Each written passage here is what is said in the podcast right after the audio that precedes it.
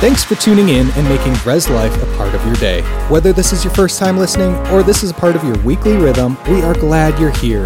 If you'd like to connect more throughout the week, check us out at reslife.org, download our app, or follow us on social media. It's time for today's message, so let's dive in. So, today we're going to continue talking about going deeper in God. No matter where you are in God, there, there is a next step for you. In uh, Psalms 42, in verse 7, it says that deep calls to deep. And it's the deep in God calling to the deep in you. In Proverbs 20, verse 27, it says, The spirit of man is the candle of the Lord. So when God's going to illuminate you, He's going to enlighten you. He enlightens you in your spirit. It's deep calling to deep. Jesus said, God is spirit, is a spirit, and they that worship him must worship him in spirit and in truth. In Romans chapter 1, the 21st verse, the apostle Paul talks about how people walk away from God. And there's actually four progressive steps that he talks about as they walk away from the Lord. He says, because that when they knew God, they glorified him not as God, nor were thankful, but became vain in their imagination. that's what we're going to be talking about today, right? And, and it's not that their imagination is no longer working, but their imagination is working against them. They're using their imagination in the wrong way, and then their foolish hearts are darkened. Lastly, right? So you take those in reverse, and it's literally a, a pathway to coming deeper in the things of God. So, first of all, you glorify God as God. And we talked about the number one way we do that is by accepting the validity, the truth of the Word of God. Secondly, we're thankful. And then thirdly, this is where we're at today, recognizing the power of our imagination. And the number one way that we do that is by meditating on the Word of God. And that's literally imagining yourself doing the Word and imagining how the Word of God affects you. And then lastly, having a good heart, and uh, we'll get to that in just a couple of weeks.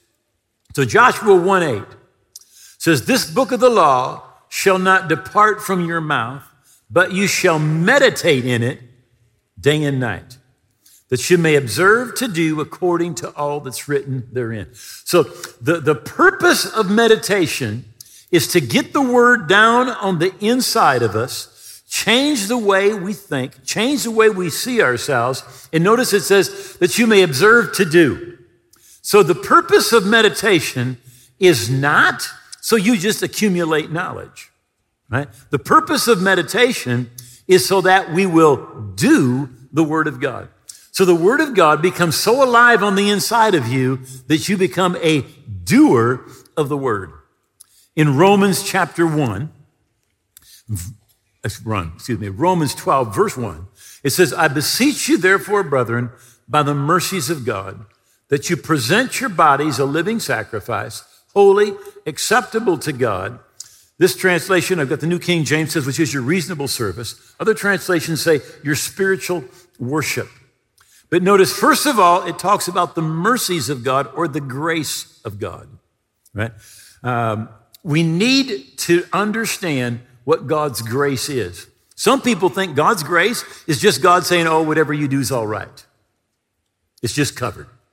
But Titus says the grace of God that brings salvation has appeared to all men and it teaches us to say no.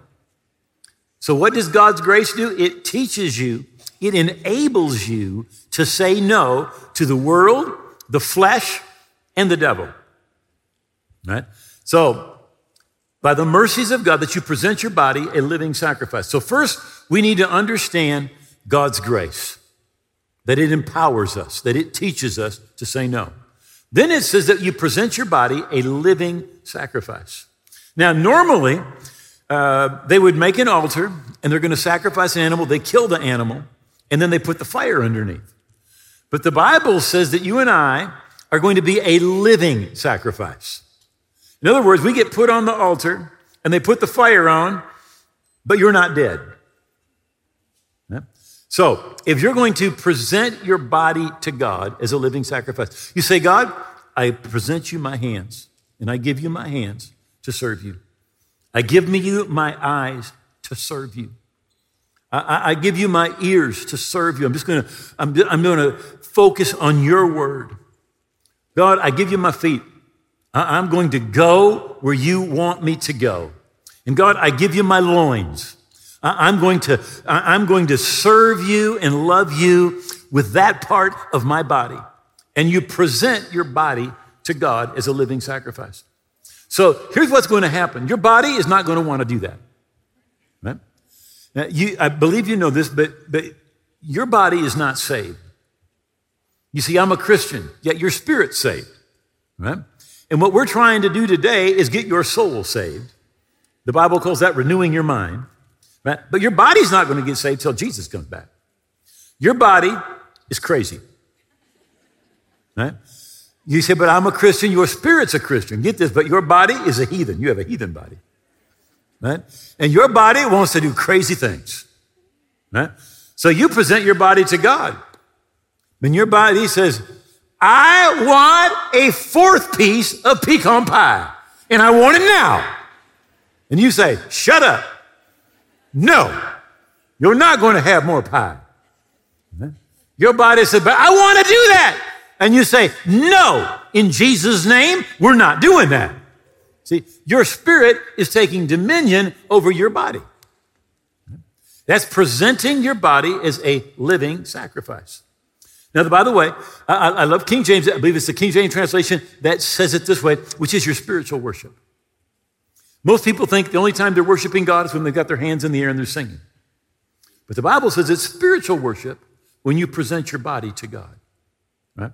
And then it goes on it says, Don't be like the people of this world. Instead, change the way you think. Change the way that you think. So, what's the Bible supposed to do? Change the way you think. How many of you know our society is thinking crazy? Right?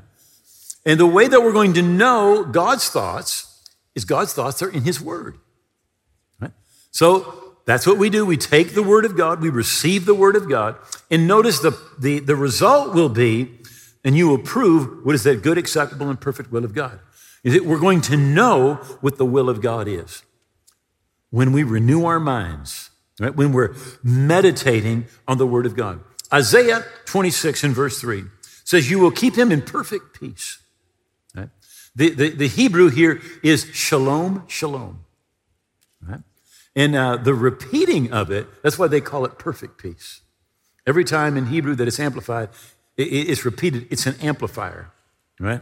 You will keep him shalom, shalom, in perfect peace, whose mind, right, whose deep thoughts, right, whose meditation is stayed, is focused on you. Right? And when it says mind, it's the, it's the uh, Hebrew word yetser, Y E T S E R, right? And it literally means your deep thoughts, all right? Your conception, right? That's where you conceive things, right? Where the, the, the Bible says, the man thinks in his heart, so, so is he, right? So you, you, you're meditating, you're thinking about those things, and that becomes a part of you.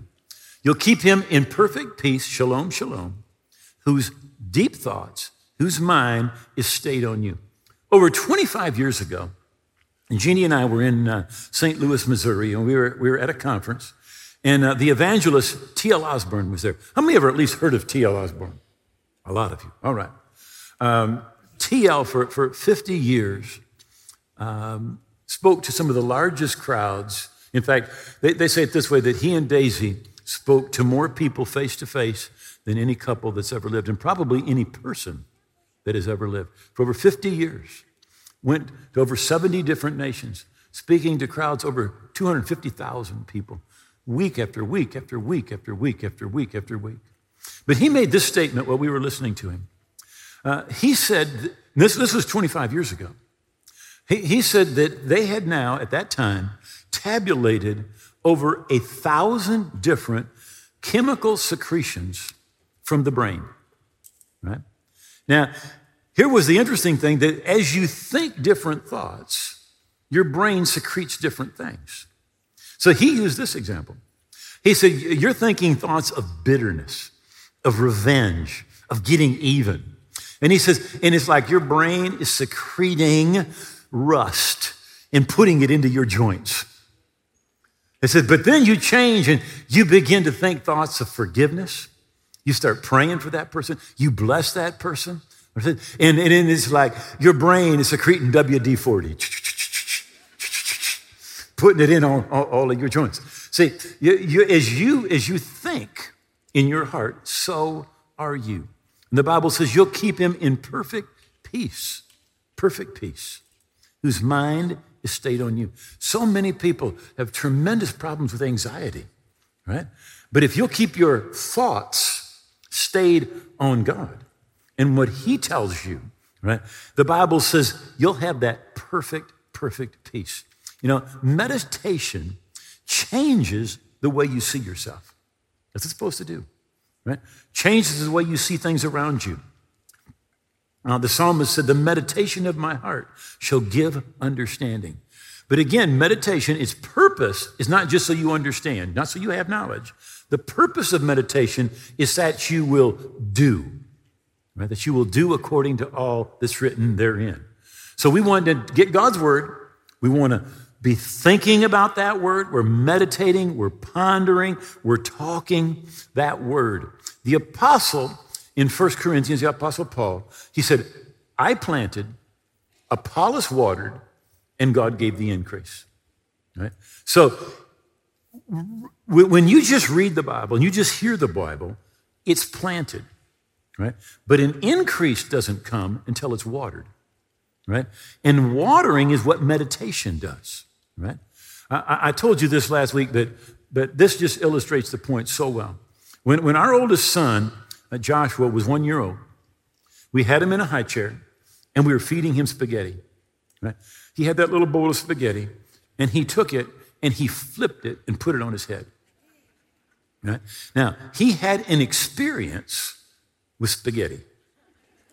Right? But he did not get any nutrition from the spaghetti. Right? A lot of people have an experience with the Word of God. It's planted right? You have an experience with the Word of God, but you're not getting any nutrition. You're not getting the benefit, right? The, the anointing is not coming, all right? The power is not coming. Your life is not changing because you're not meditating on the Word of God. That's when the Word is, is watered, and that's when increase comes. Right? That's when the anointing comes. That's when the power comes. That's when your life is changed.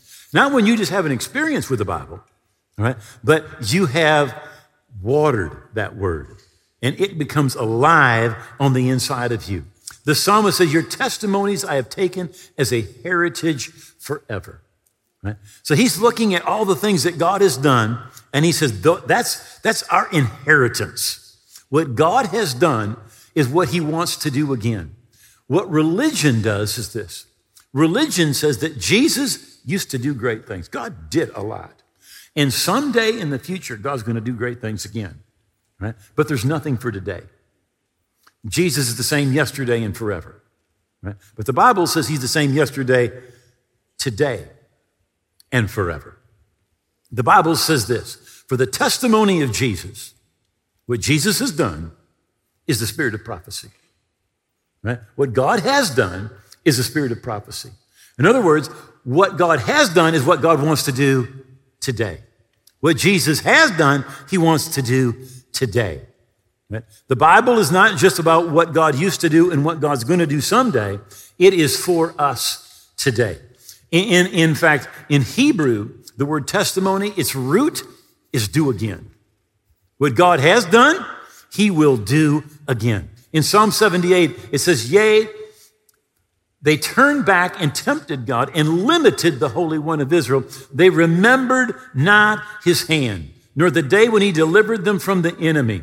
How he wrought his signs in Egypt and his wonders in the fields of Zoan. And he turned their rivers to blood and their floods that they could not drink. So, so here's what he's saying. He said they didn't remember all the great things that God had done, and they expected God to do nothing, and they got about nothing. They limited God. God wanted to do more, but God couldn't do more because they forgot the things that he had done. So let me talk to you for a few minutes about how to meditate in the Word of God. How do we meditate in God's Word? Again, Psalms 1 But his delight is in the law of the Lord, and in his law does he meditate day and night. So the first thing when it comes to meditation is you apply the Word of God to yourself personally. I have had so many people come up and say, Wow, that was a great sermon. I wish Bob was here. Right? We're, we're, ready for Bob. We're ready for Bill. We're ready for Susan. Oh, man, they needed that. Right? But meditation is not applying it to Bob or Bill or Susie. Right? Meditation is applying the word to you. How does this affect me? Right? If you're feeling uh, resentment towards somebody, you've got ill will towards somebody, right? And then Jesus said, every time you pray, if you have anything against anyone, forgive. So, so how does that affect you? Right? So you're going to say, well, I need to forgive. Right? I need to bless that person. I need to pray for that person. Right? And forgiveness is not a feeling. Forgiveness is a decision.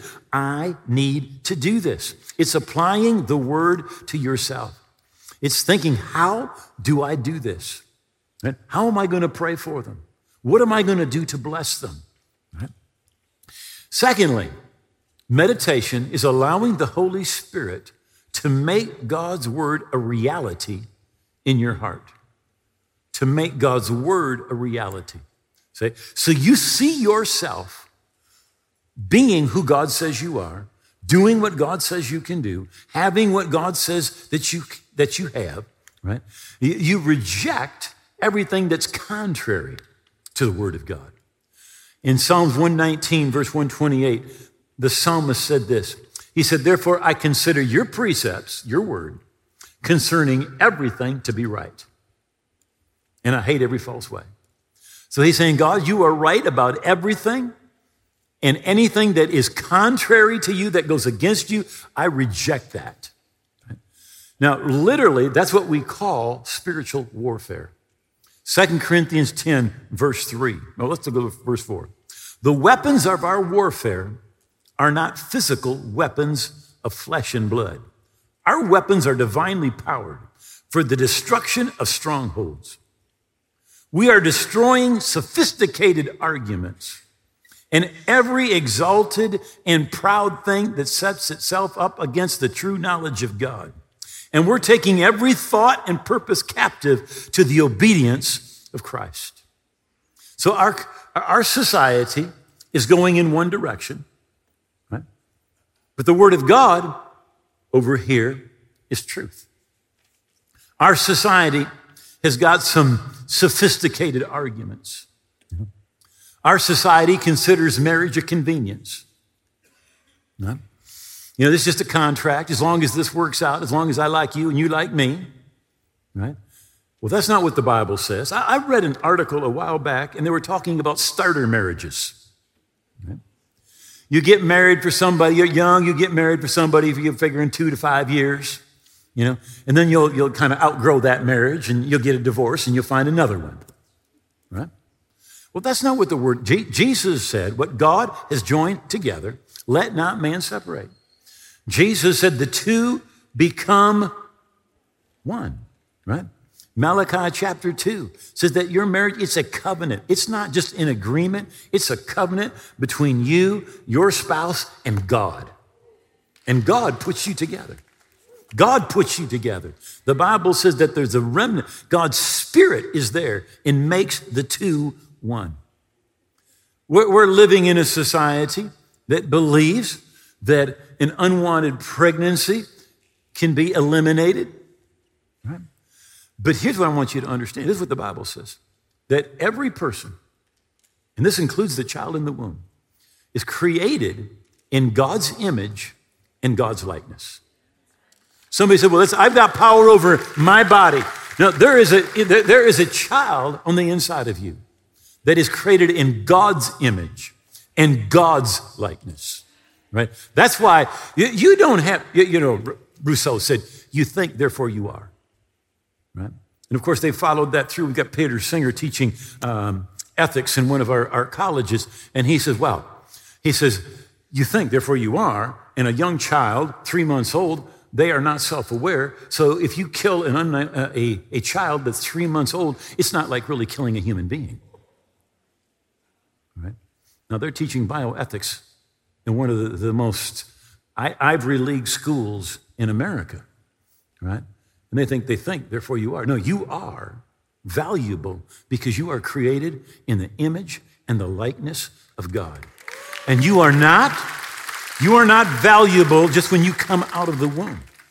John the Baptist's mother was six months pregnant, and he was filled with the Holy Spirit and leaped for joy in his mother's womb. Right? See, every child is created in the image and the likeness of God. Right? And we are, we are, we are very, but we prayed for nearly 50 years to see Roe v. Wade overturned. But how many realize that the battle just went to the states? It just went to the individual states. And we're so glad there are going to be lives that are going to be saved, right? But the battle is far, far from over, right? Because we live in a society that rejects the Word of God, right? And if you reject the Word of God, you, you don't understand that that person is God, in God's image and God's likeness, and God has a plan and a purpose. Now, listen, you see, when a man and a woman are intimate, there's the possibility that you become co creators with God, right? God put the seed originally in man and woman, right? And we become co creators. But listen to me. The Bible says this in the book of Hebrews that God is the Father of spirits, right? God is the Father of spirits. And that child has a spirit, is a spirit. And that spirit did not come from you, that spirit came from God right? And abortion is messing with God. The image and likeness of God and a spirit that came from God. Oh, didn't mean to get off on all that. All right. So, First Peter.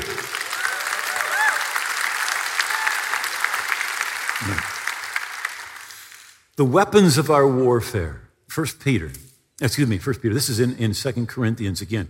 In, in the uh, message translation, the tools of our trade aren't for marketing or manipulation, but they're for demolishing the entire massive corrupt culture, demolishing the entire, smashing our, our corrupt culture. We use our powerful God given tools to smash warped philosophies, tearing down barriers erected against the truth of God, fitting every loose thought and emotion and impulse into the structure of a life shaped by God. Now, I, I want to talk about a scripture here from 1 Peter chapter 5 for just a moment. Um, this morning, I was meeting with a couple of our guys from our staff, and, and uh, we got talking, and, and I brought up the scripture, and they said, You need to talk about that this morning. So here you go. The Bible says, Be sober and be vigilant, because your adversary, the devil, goes about like a roaring lion, seeking whom he may devour. Now, when it says be sober, it's not talking about alcohol, right? Um, it's translated other places, be sober minded, right? But what it actually means is this it means do not give yourself to negative speculation, right? Be sober. Don't give yourself to negative speculation. So you're walking in the hall and somebody walks by you and you're like, oh, they're mad at me. That's why they didn't say hi. They're rejecting me. All right? Somebody's talking, oh, they're talking about me. They don't like me. They're avoiding me. Right? Negative speculation. Right? They didn't say hi because they're mad. I've had people say, but by the way, I get I get so zoned out. I walk by you. It's not that I didn't like, don't love you. I was just thinking about something else. People, oh, he's mad at me. No, I didn't even notice.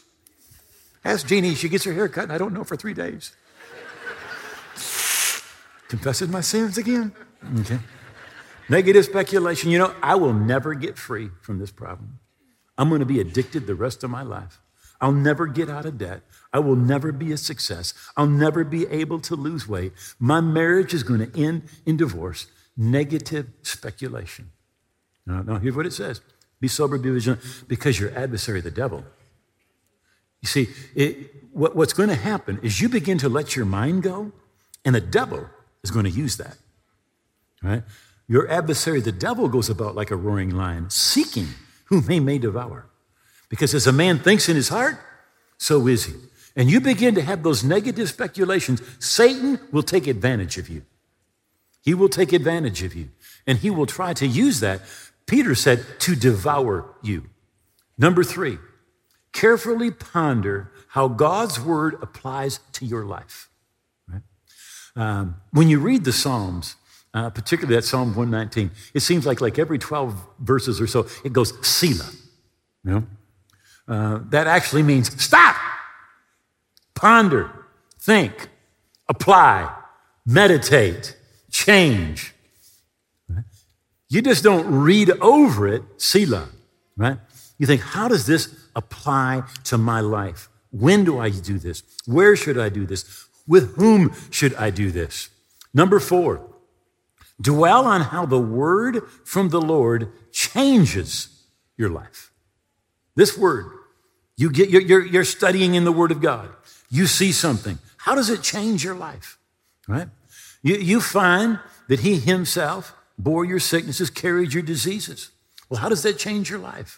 Well, no sickness or disease has right in your body, right? It will, it will demolish the fear of sickness. Right? When you find out, Jesus said, when every time you pray, if you have anything against anyone, forgive. What, how do you apply that to your life?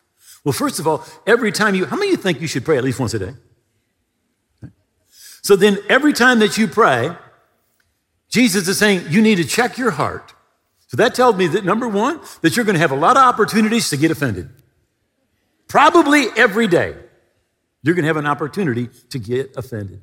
But this is such an important thing, and this can hinder your spiritual life to such a great degree that Jesus said every time you pray, you need to forgive. So that tells me this that you can forgive somebody and you can do it right, but the feelings can come back. What do you need to do? Pray for them again, forgive them again right? You, you, you apply that to your life, right? You see, you start applying the Word of God to your life, and you're going to see yourself as victorious. You're going to see yourself as the head and not the tail, above and not beneath. You're going to see yourself as being blessed when you come in and blessed when you go out. See, you're going to see yourself different as you apply the Word of God to your life, right? Agree with what God says about you. You are who you says, who God says you are. You can do what He says you can do. Uh, you, you have what God says you can have. None of this, you know, I'm nothing. I can do nothing. You know, I have nothing. Well, that's not what the Word of God says about you.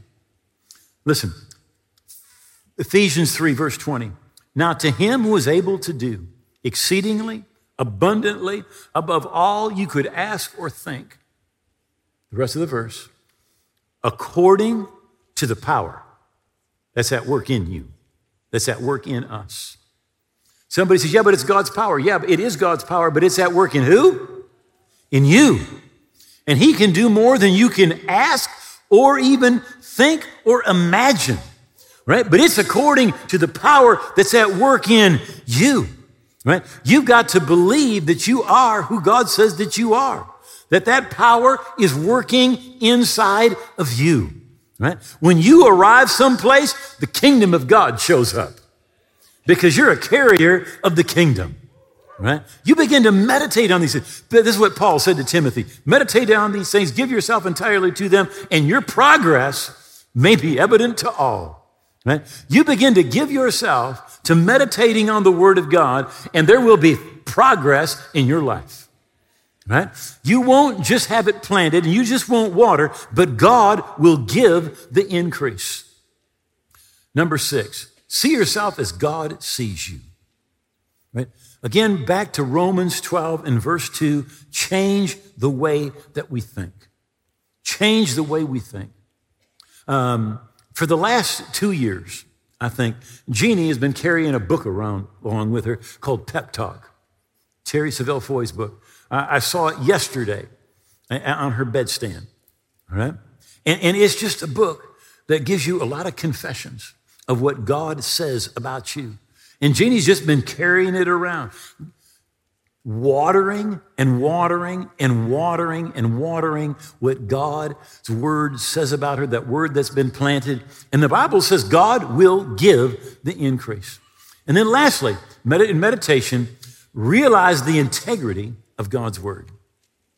Realize the integrity of his word.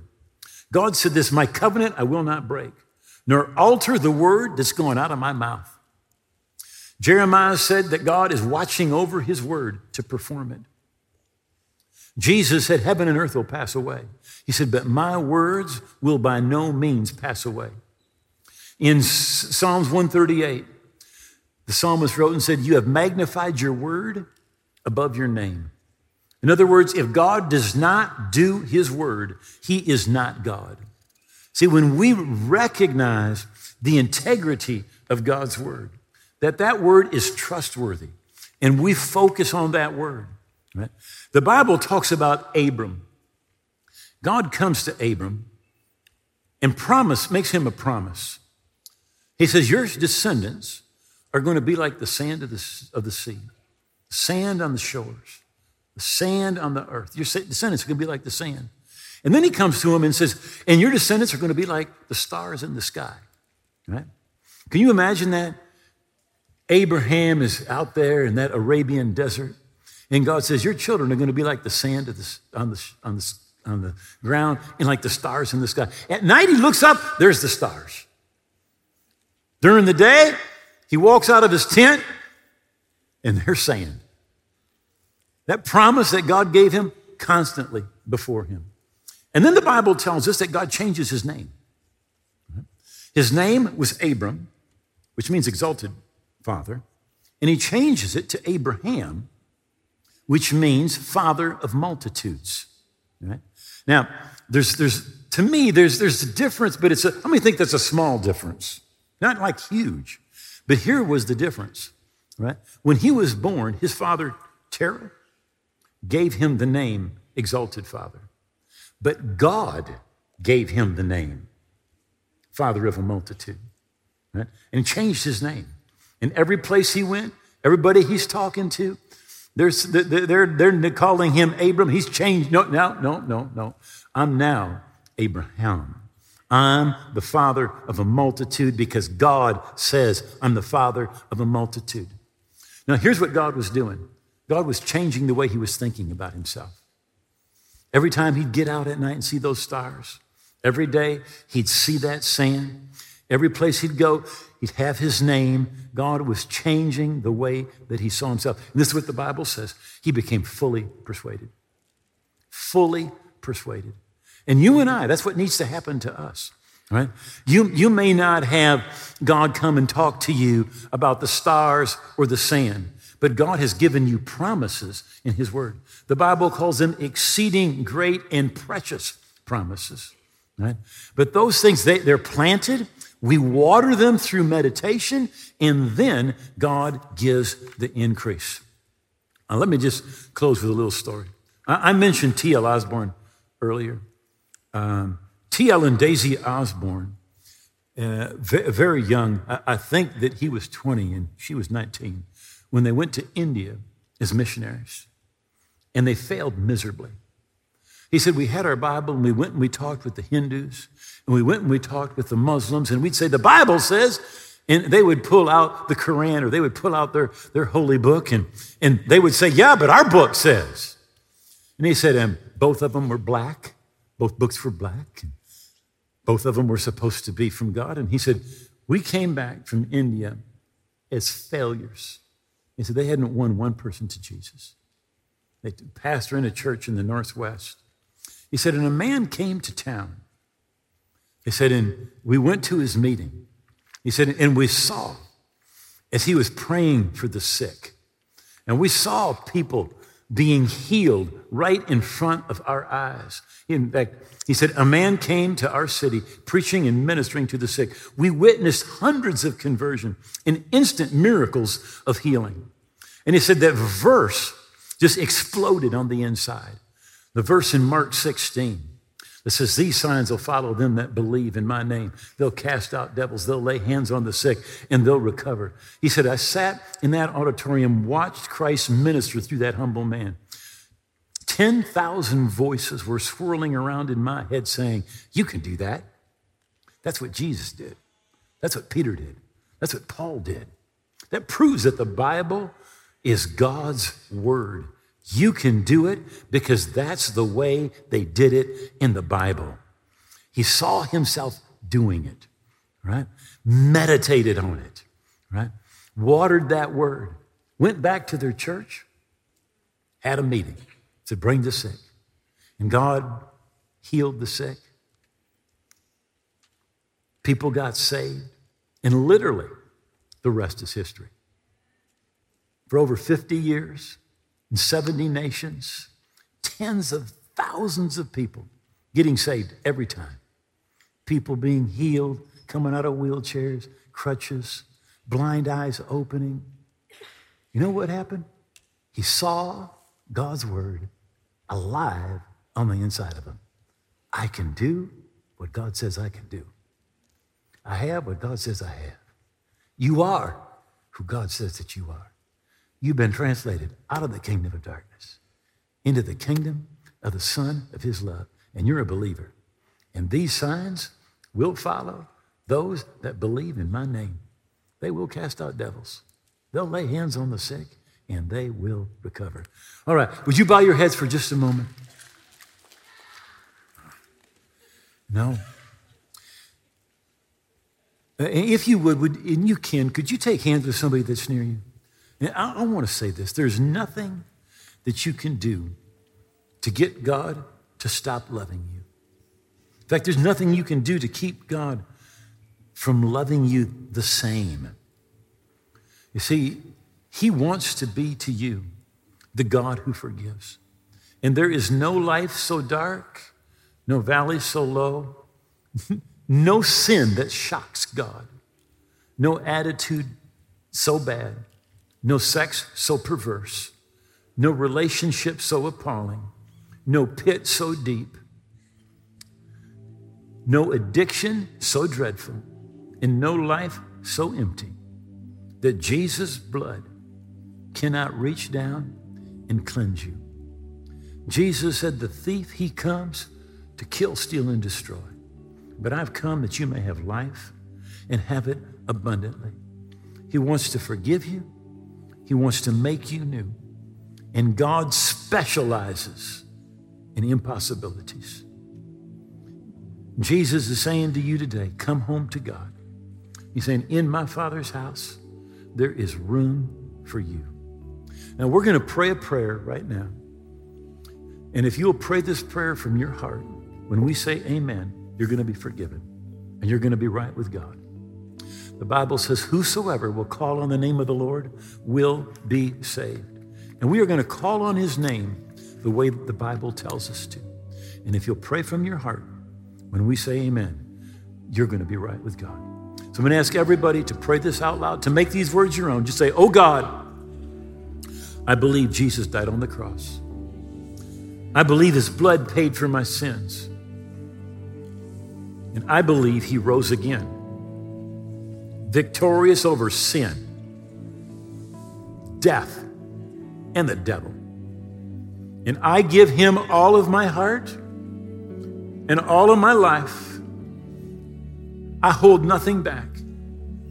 I receive Jesus as my King, my Lord, and my Savior.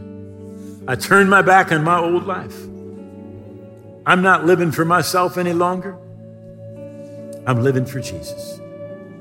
And I thank you, you've heard my prayer that my past's gone, that I'm forgiven, that I'm a part of your kingdom, part of your family today and forever. In Jesus' name, amen. Thanks for listening. We hope you've been encouraged by this message. For more information, if you're in need of prayer or just want to connect with the community, go to reslife.org, follow us on social media, or email us anytime at reslife at reslife.org. We hope you have a blessed day, and we will see you again soon.